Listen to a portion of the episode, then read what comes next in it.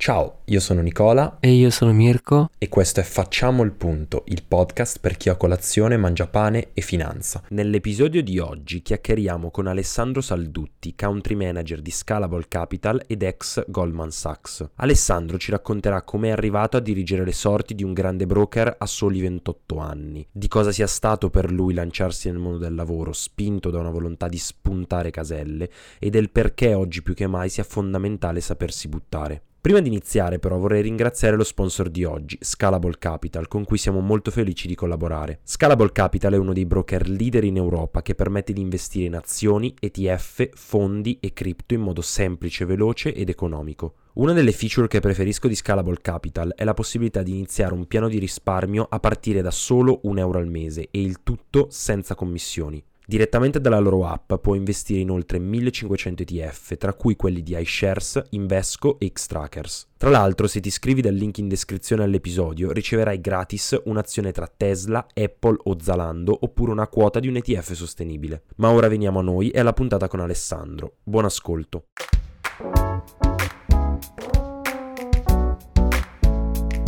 Attuale Bocconiano Doc, Finance in Bocconi e poi Summer Internship e poi Associate a Zurigo da Goldman Sachs. E poi cosa è successo? Perché poi hai lasciato com'è stata questa tua esperienza? Su LinkedIn dici che hai fatto soldi per persone che hanno già un sacco di soldi, però questo ti ha permesso di diventare un professionista. Raccontaci un pochettino come ti sei trovato e cosa tiri fuori da, da quei tre anni in Goldman. Guarda, io ho iniziato diciamo, la, la carriera eh, universitaria e poi da lì in poi è stato solo un, anzi forse anche da prima, dagli ultimi anni di liceo, uno spuntare caselle.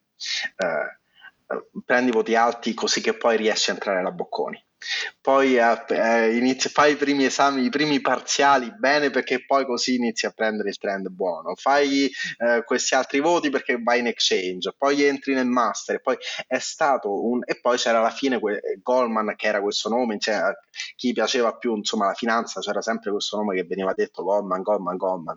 Ehm, e è stato uno spuntare caselle uno dopo l'altro.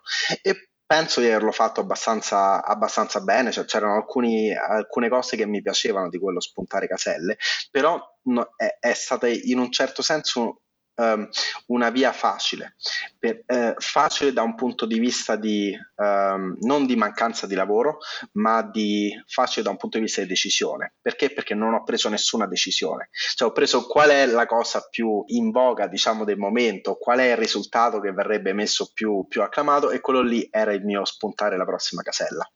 Ehm, arrivato in Goldman ho, ho, capito diciamo che non è tutto oro quello che luccica eh, sono, ed vera, mi sento veramente fortunato di aver la possibilità di aver avuto la possibilità di iniziare lì.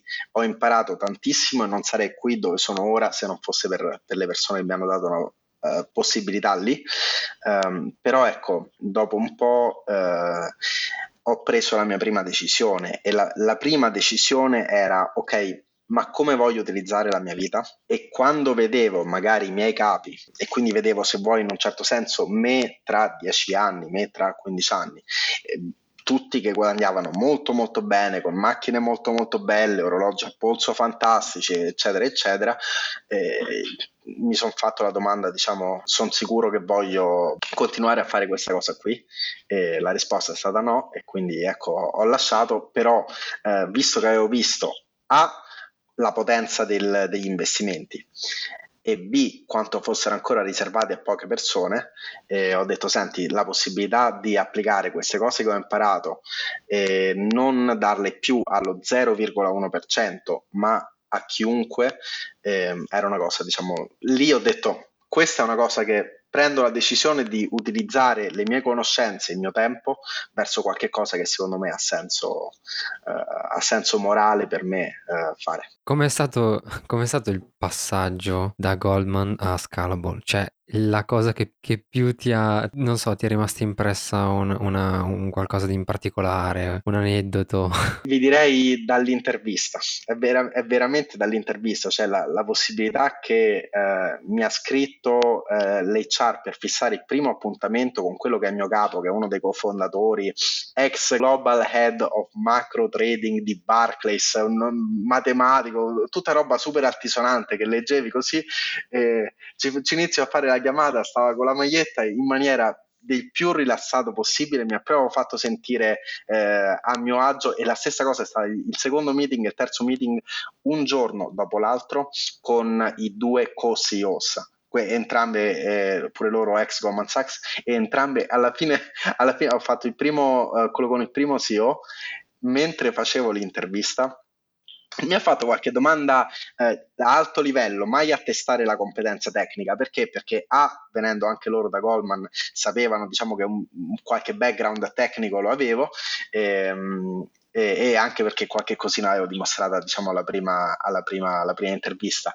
Però verso, mi faceva queste domande a ampio raggio e alla fine dall'essere un'intervista mi, consi- mi ha detto passo per passo quali erano le domande preferite dell'altro co-CEO che mi avrebbe intervistato il giorno dopo. Quindi uno dei due mi dava i suggerimenti su come rispondere all'altro. E, ehm, e poi ecco sono, sono, arrivato, sono arrivato a Berlino eh, era novembre. Il primo giorno in cui io sono arrivato lì il mio capo, che è, mm, eh, lui è basato a Londra, è volato da Londra a Berlino per venire a trovarmi e siamo andati entrambe invitati a cena a casa del CEO. Eravamo io, il mio capo, il CEO e la moglie del CEO e due, e due bambini, diciamo, appena nati, figli, figli del CEO che, che, che giocavano. E, e, quindi è proprio questo lato, diciamo, um, non so, f- fortemente umano. Eh, hanno secondo me preso il meglio di, della Silicon Valley, considerate che Scalable ha più del 50% degli impiegati che sono um, sviluppatori, eh, ingegneri informatici e product manager, eh, hanno preso il meglio di quel mondo lì, quindi tavoli da ping pong dentro, dentro l'ufficio, quindi tutte, tutte queste cose, biliardini e, e birre, eccetera, eccetera, però lo vedi lontano un chilometro che hanno la cultura di, di performance goal oriented tipica di Goldman. Quindi è veramente un, un mix diciamo abbastanza eh, unico, ma su cui io mi trovo tanto tanto tanto bene. Due settimane fa, prima di, di scendere a Mazzara, abbiamo fatto la festa dell'ufficio di Berlino e, e io dopo, dopo, dopo, un pochino, insomma, che, che parlavo, che giocavo, e, e, c'era uno dei ragazzi ex Google, ex TikTok, dedicato alle, diciamo, che gestisce tutto il performance marketing italiano, anche lui ex bocconiano, eh, che fa il DJ. A lui piace fare il DJ, ok? Bravissimo, si è messo lì a fare il DJ, noi tutti a ballare, io eh, a ballare con, con, con, che non sono proprio bravo e non sono proprio bello da vedere, eh, senza veramente senza, senza, un minimo di pudore con, il, con, altri colleghi e con il CEO a, a un metro. Perché? Perché san, è, è sempre la questione mi interessa dell'output. Una volta che hanno visto che posso portare l'output, l'essere più me possibile. Comunque c'è in finanza questa cosa di voler fare il DJ, perché anche il CEO di Goldman, Solomon, fa il DJ, o sbaglio? Cioè, cioè a- avete questa doppia, questa doppia um, spinta, da una parte la finanza, i soldi, dall'altra la musica per fare il DJ, no? Ma quali sono per te i più grandi difetti che vedi nell'esperienza che ora stai, vis- uh, stai, vivendo con Scalable? Perché i pregi un po' ce li hai detti, no? Il, il salto, la differenza con, con Goldman, un, uh, un, un ambiente diverso, molto più umano se vuoi e, e sicuramente meno, um, meno, spersonalizzante rispetto a Goldman. Ma quali sono un po' i difetti? Portaci dentro alle, alle difficoltà di essere parte di una fintech che, che nasce e sta crescendo molto velocemente.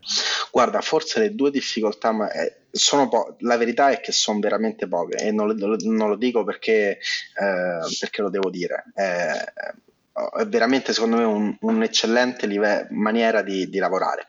Però se, i, se te ne devo uh, trovare due sono uno eh, che viene con la difficoltà del, del, semplicemente dover gestire altre persone e con tutte le, le, difficoltà che quello comporta. Soprattutto quando hai 28 anni e tutto il team dedicato all'espansione dell'Italia più, eh, è più grande di me ehm, dover t- trovare una maniera per, per, per gestire, per, per, trattare le altre persone um, come vorrei essere trattato e prendere uh, sia gli, gli, insegnamenti che io ho, pre- ho, preso a Goldman, però anche magari quell'umanità che dicevamo di, più di, da, da, da Silicon Valley, quella cosa lì è veramente difficile, mi occupa proprio tanto tempo e, e, risorse mentali su cui penso costantemente a che cosa potrei fare qui e lì.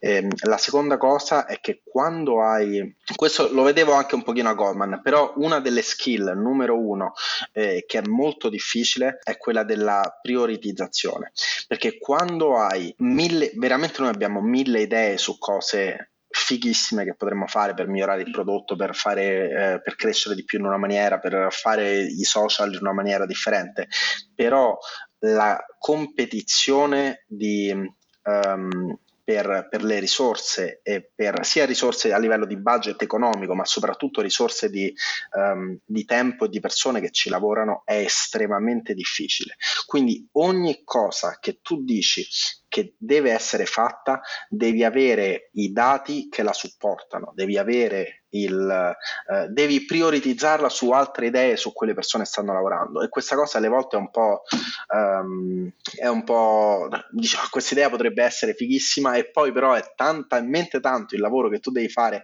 per trovare il motivo, quello che significa essere data driven, no? però in, in alcuni casi ecco, lo, lo, lo, accuso un pochino perché, ehm, perché ecco, è, è, è, qualsiasi idea deve essere, eh, richiedere tanto sforzo solo per essere messa nella to-do list. Nella fase di, di lancio del, di Scalable in, in, Italia, che eh, magari adesso ci racconti un po' quanto difficile e, e magari caotica è, è stata, quali sono state le decisioni un po' più difficili da, mm, da prendere? E, e, se tu hai avuto un momento in cui hai detto cavolo ho 28 anni sono pronto a tutte queste responsabilità guarda un, un, una decisione particolarmente difficile. Il lancio Uh, non direi è stato caotico, ma i differenti work stream su cui abbiamo dovuto lavorare da un punto di vista uh, di regolamentazione, Consob, Banca d'Italia, che cosa vuol dire? Da un punto di vista di marketing, possono essere partnership, che possono essere gestione di social, che possono essere da parte, da un punto di vista di, di, di formazione, training di um, quelli che sono le, il supporto clienti, perché tante persone magari non avevano background finanziari così, uh, così sviluppati, da semplici cose che possono essere traduzioni di prodotto, informative sulla privacy, che possono essere suitability assessment, tante tante tante cose. La decisione più difficile che ho dovuto prendere, senza dubbio, noi eravamo pronti a lanciare il 30 di marzo ok? Da un punto di vista sia di prodotto che di, rego- eh, di, regolamentazione. Il 30 di marzo potevamo lanciare, alla fine abbiamo lanciato il 20, eh, 20 di aprile. Qual era il, il, problema? Tutta la compagnia aveva come eh, hard deadline per lanciare in Italia Q1 2022 ok? Eh, già il fatto che era alla fine di quel Q1 era, era una cosa che diciamo, non era così ben vista, dovevamo finalmente lanciare il, in quella data lì e io dico qualche giorno prima al mio capo no, secondo me non è la, eh, la giusta scelta commerciale. Perché? Perché mancavano alcune cose, senza che ti vado insomma, a dire, però un, c'erano alcune traduzioni che erano fatte male, alcuni eh, piccoli bug, alcune cose. Io insistevo tanto su questa cosa. In inglese è you only have one chance to make a first impression. Ok? Hai solo una possibilità per fare una prima impressione. Ehm, e, e, lì mi sono trovato veramente a dover dire io da solo con head of product, con il mio capo che è uno dei cofondatori che volevano andare eh, entrambi non italiani e non avevano tutti gli insight che potevo avere io, però volevano andare assolutamente così, Alessandro no, no, no, dobbiamo lanciare. E lì dire no, la scelta commerciale uh, di lanciare ora è una scelta che è sbagliata, quando mi ero trovato veramente da solo a farlo. A pochi giorni in Germania ci, so, ci sono sei mesi di probation period, quindi tu puoi essere diciamo, licenziato così um, entro, entro sei mesi. A pochi giorni dalla fine del mio probation period, lì mi sono impuntato in maniera veramente, veramente forte per dire no, non lo facciamo, no, non lo facciamo e gli ho detto al mio capo se lo fai il nostro rapporto non sarà lo stesso e lì diciamo il mio capo ha, ha mostrato secondo me quella che è vera, vera leadership di andare contro il suo gut feeling, lui era sicuro che avremmo dovuto lanciare no, no, facciamo così, va bene e, e dire senti ascolto uh, Alessandro che ho assunto da poco, uh, che ha 28 anni, che ha un uh, feeling differente da quello mio, che l'ho costruito questo prodotto qui e l'ho reso una delle fintech più di successo in Europa, eh, però gli do retta. E quindi è stato allo stesso momento uno dei, dei, dei punti più difficili la decisione più difficile che, che, ho dovuto prendere, però da lì in poi il, diciamo, il rapporto con il team, il rapporto con, con, il mio capo e secondo me anche da un punto di vista commerciale è andata diciamo uh, up and to the right. Se ci dovessi convincere di scegliere Scalable piuttosto che tutte le altre opzioni in termini di broker che ci sono oggi in Italia per iniziare a investire, per noi giovani che vogliamo approcciarci per la prima volta e iniziare a investire, quali sono i punti che veramente differenziano Scalable dagli altri? Guarda, te ne, te ne, te ne elenco alcuni. Costi. Ok, quando vuoi tradare, considera che un, un, broker come il broker numero uno in Italia, che è Fineco, no, non prendo loro per puntare il dito contro di loro, li prendo perché sono un giusto punto di riferimento come primo broker italiano. Un trade costa, una singola operazione costa 19 euro, ok, tra i 19 e i 15 euro. Che cosa vuol dire? Che se tu investi 100 euro, 200 euro ogni mese, stai parlando del 15% dei costi, se sono 200 euro stai parlando del 7,5% di, di costi, che vuol dire che un, un investimento prima di recuperare quel 7,5% Ciao, ehm, quindi i, i, costi e poi eh, l'impatto dei costi è tanto maggiore, maggiore è eh, l'orizzonte temporale, no? è quello del il, il famoso concetto dell'interesse composto, che è ottava meraviglia del mondo, come diceva Einstein, amico di chi lo conosce, nemico di chi non lo conosce. Quindi pagare tanti costi a dopo, anche se paghi un costo del 7,5%, eh, visto che quella riduzione del 7,5% ti fa fare un, ti, fa un, ti dà un effetto del, sull'interesse composto minore, nell'arco di un lungo periodo l'impatto è ben maggiore rispetto al 7,5% in meno di, di, di, opportunità create. Quindi costi numero uno. Numero due, il livello di, di protezione che hai. Tu con Scalable hai un conto titoli a tuo nome con una banca depositaria tedesca e hai un livello di protezione che dici anche se Scalable dovesse fallire, anche se qualsiasi cosa, i miei soldi, i miei risparmi sono al sicuro. Ok? Cosa, perché questa cosa qui è importante? Perché tanti dei nomi che sentiamo costantemente, come possono essere i Toro, come possono essere Plus 500, insomma, insomma IG, tanti di questi, Big Panda, fanno, fanno quelli, eh, quelli che si chiamano trading di CFD. I CFD sono contratti derivati per cui quando tu compri un'azione di Apple, non compri la vera e propria azione di Apple, tu compri un derivato che eh, ha come controparte il broker. Perché questo è importante? Perché se qualsiasi cosa il broker dovesse fallire, tu hai quello che in, in finanza si chiama il rischio di controparte eh, e quindi il derivato andrebbe a, a, perdere tutto il valore. È il motivo per cui quando Lehman è crollata, tutti i derivati che avevano come controparte Lehman sono, sono crollati e lì insomma è, è, è iniziato il, l'effetto, l'effetto, della crisi. Io quando investo e voglio investire per, per eh, miei eh, per 20 anni, per 30 30 anni per non avere l'ansia finanziaria, non voglio avere il rischio del, de, che il broker fallisca o meno, voglio avere il rischio dei miei investimenti. Punto. Quindi questo è il numero 2. Eh, numero 3, interfaccia molto molto semplice eh, per, per poter iniziare. Eppure quello lì vuol dire tanto perché quando io non ho tanta, tanta educazione finanziaria, non, ho, non, me ne frega niente vedere 470 grafici a candele, eh, cose di bowling, non, non me ne frega niente. Cioè, voglio avere una piattaforma che sia il più semplice, intuitiva, ma con tutte le funzioni possibile. E poi forse l'ultima cosa che mi ver- le ultime due cose che mi verrebbe da dire sono una sui piani di risparmio automatici, quasi, ne- quasi nessuno che la fa questa cosa qui in Italia. Uh, quando tu vuoi investire 50 euro al mese um, in un determinato titolo, in un ETF diversificato, in un fo- quello che ti pare, um, tu puoi fa- impostare io voglio investire ogni primo del mese 50 euro, 100 euro, 10 euro, quello che ti pare, in Apple, in Amazon, in un ETF sull'SP 500, imposti il piano di risparmio e da lì hai, hai, viene tutto fatto autom- automaticamente, cioè i soldi ti vengono prelevati quando tu dici e vengono investiti immediatamente. Questo che cosa comporta? A, che tu non devi fare nessun lavoro, nessun lavoro manuale, ma B, che è la cosa forse più importante, è che tu rimuovi dalla strategia di investimento quello che Warren Buffett dice essere il nemico numero uno di ogni investitore, e cioè l'emotività. Il mercato è su, investo, il mercato è giù, investo, sta per scoppiare una guerra, investo, uh, penso sta per arrivare la, il trattato di pace, investo. Che cosa vuol dire? Che eh,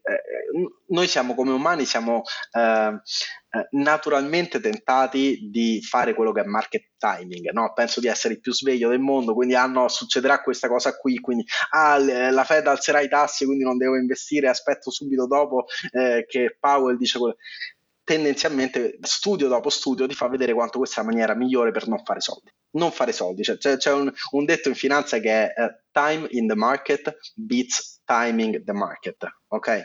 Tutti, è, è un problema che tutti lo, ne, ne, siamo, ne siamo, cioè molti ne sono consci, ma non riescono comunque a, a, a limitare l'emotività avere una strategia come un piano di risparmio ti aiuta.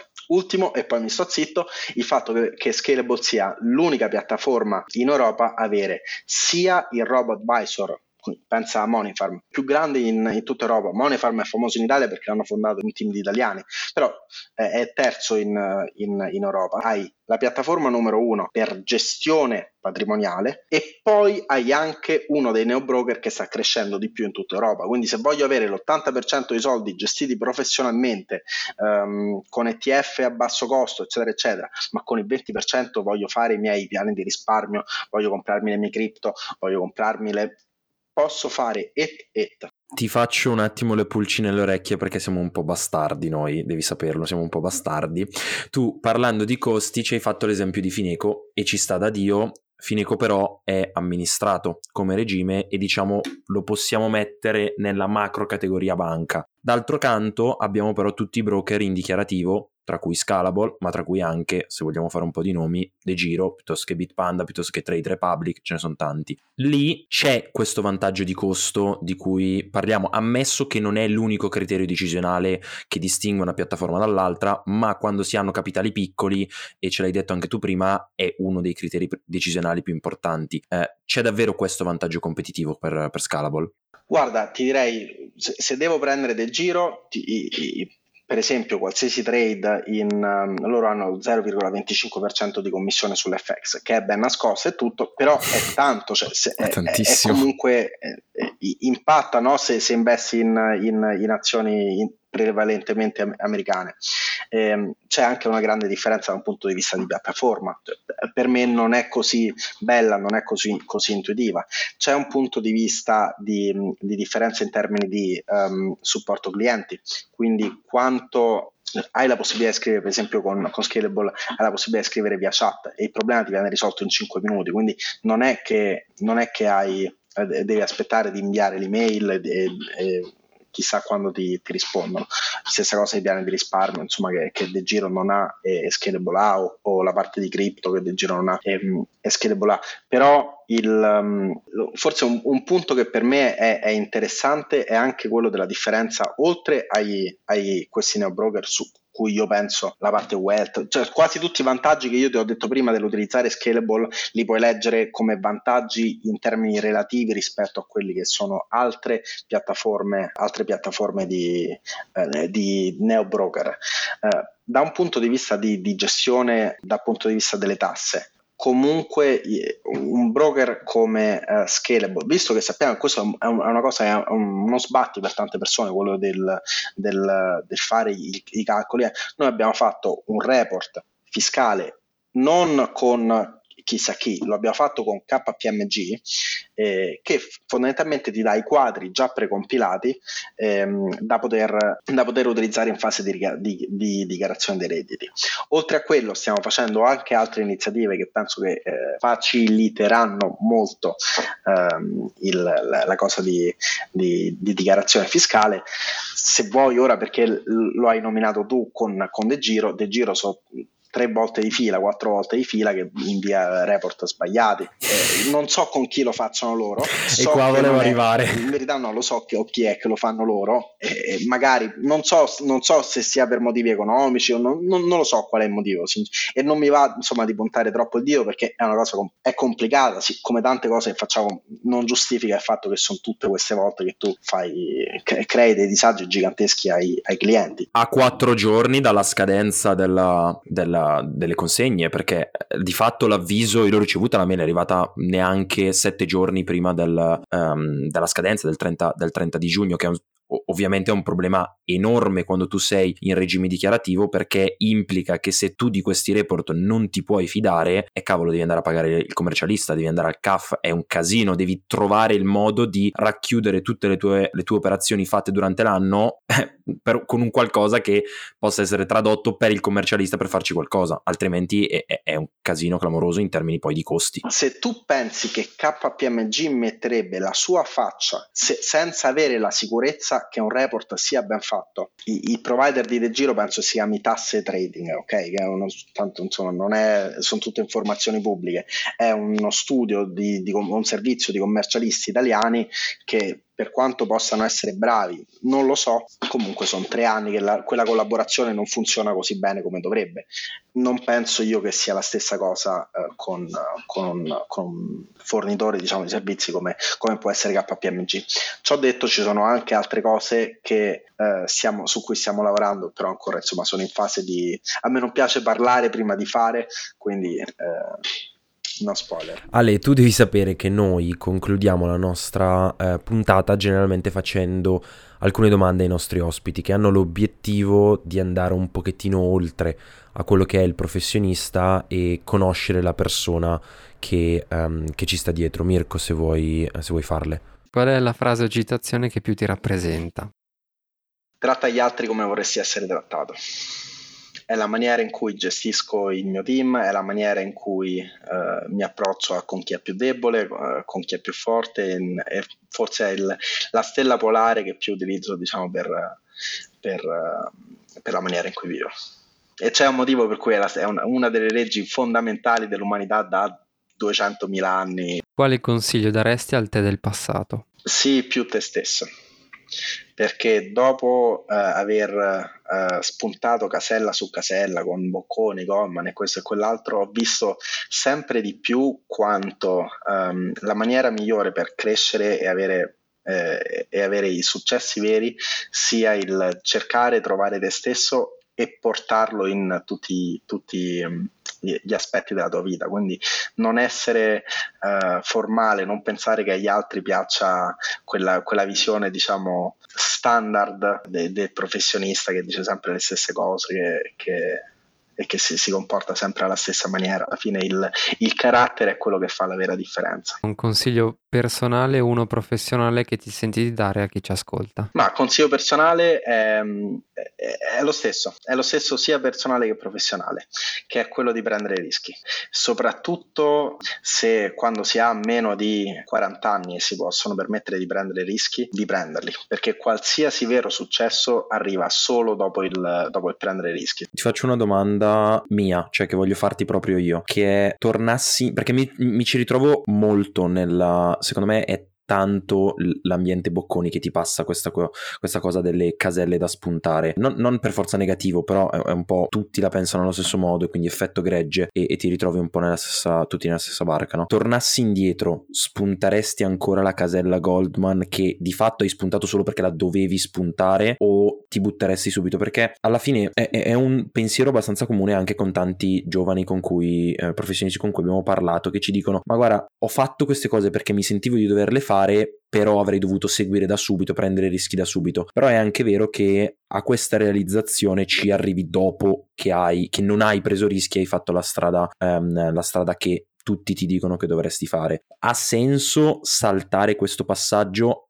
anche se tu sai che magari, magari noi che abbiamo parlato con te, abbiamo parlato con tanti altri, sappiamo che è un qualcosa che dovremmo saltare, l'andare da Goldman, l'andare da McKinsey, piuttosto che perché magari abbiamo quella tendenza a dire voglio andare in, in startup, voglio fare un progetto mio, quello che è, però magari la nostra capacità di essere di successo in quel progetto, tu da Scalable, di essere di successo, è figlia del fatto che hai fatto quei tre anni da Goldman e se non li avessi fatti magari non saresti probabilmente la stessa persona. Forse quando l'ho fatto io eh, aveva senso fare, fare Goldman e sarebbe stato diverso se fosse andato direttamente in, in fintech. Penso che ora non sia assolutamente più la stessa, la stessa cosa perché, perché il, um, il, mondo delle, delle startup il mondo delle, è, è, arrivato a un livello successivo, eh, in, sia in termini di formazione delle persone, ma a livello anche di cioè, andare a Berlino e provare a lanciare la tua startup e se poi fallisce, come tante, come la maggior parte delle startup falliscono, provare ad andare a cercare un nuovo lavoro da startupper fallito avrai molte più porte aperte che non se ti fai i primi due anni, tre anni da Goldman o da McKinsey. Se fai vedere che hai lanciato un, un progetto, anche se poi non è, andato, eh, non, è andato, non è andato in porto, non è cresciuto, secondo me. Quindi prima, eh, quando l'ho fatto io, penso di aver fatto bene a fare, a fare Goldman, ora non penso che sia più la stessa cosa se, se, tornassi io indietro oggi, nel 2022, non penso che sceglierei. Secondo te, quindi il peso specifico di una McKinsey o di una Goldman sul CV oggi apre meno porte rispetto al passato?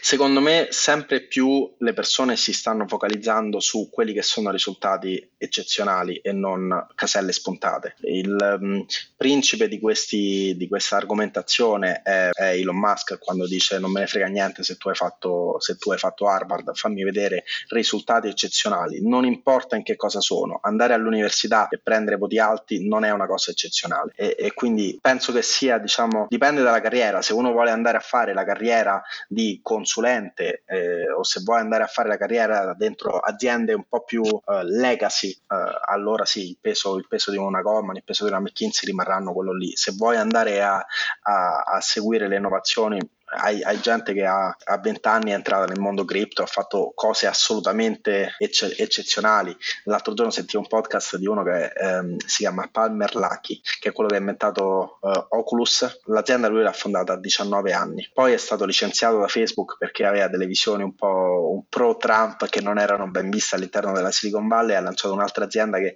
applica la tecnologia AI alle armi e quindi fa tutta quella roba lì che sono droni e cose. Dopo essere stato praticamente cacciato dalla Silicon Valley perché c'era la visione del non servono più, le, le, non ci saranno più guerre, eccetera, eccetera. Ora la sua azienda è valutata 10 volte quanto era valutata Oculus al, al tempo. Non è andato a Harvard, non è andato a università particolare, ha un risultato assolutamente. Non è che deve essere quella cosa lì, però in generale un curriculum fatto da metriche, da prodotti lanciati, da capitali ricevuti, da team gestiti, eh, secondo me sarà sempre molto più valido rispetto a un team di, di, dire che per tre anni di fila hai messo insieme delle presentazioni a McKinsey o, o, o all'interno di Goldman.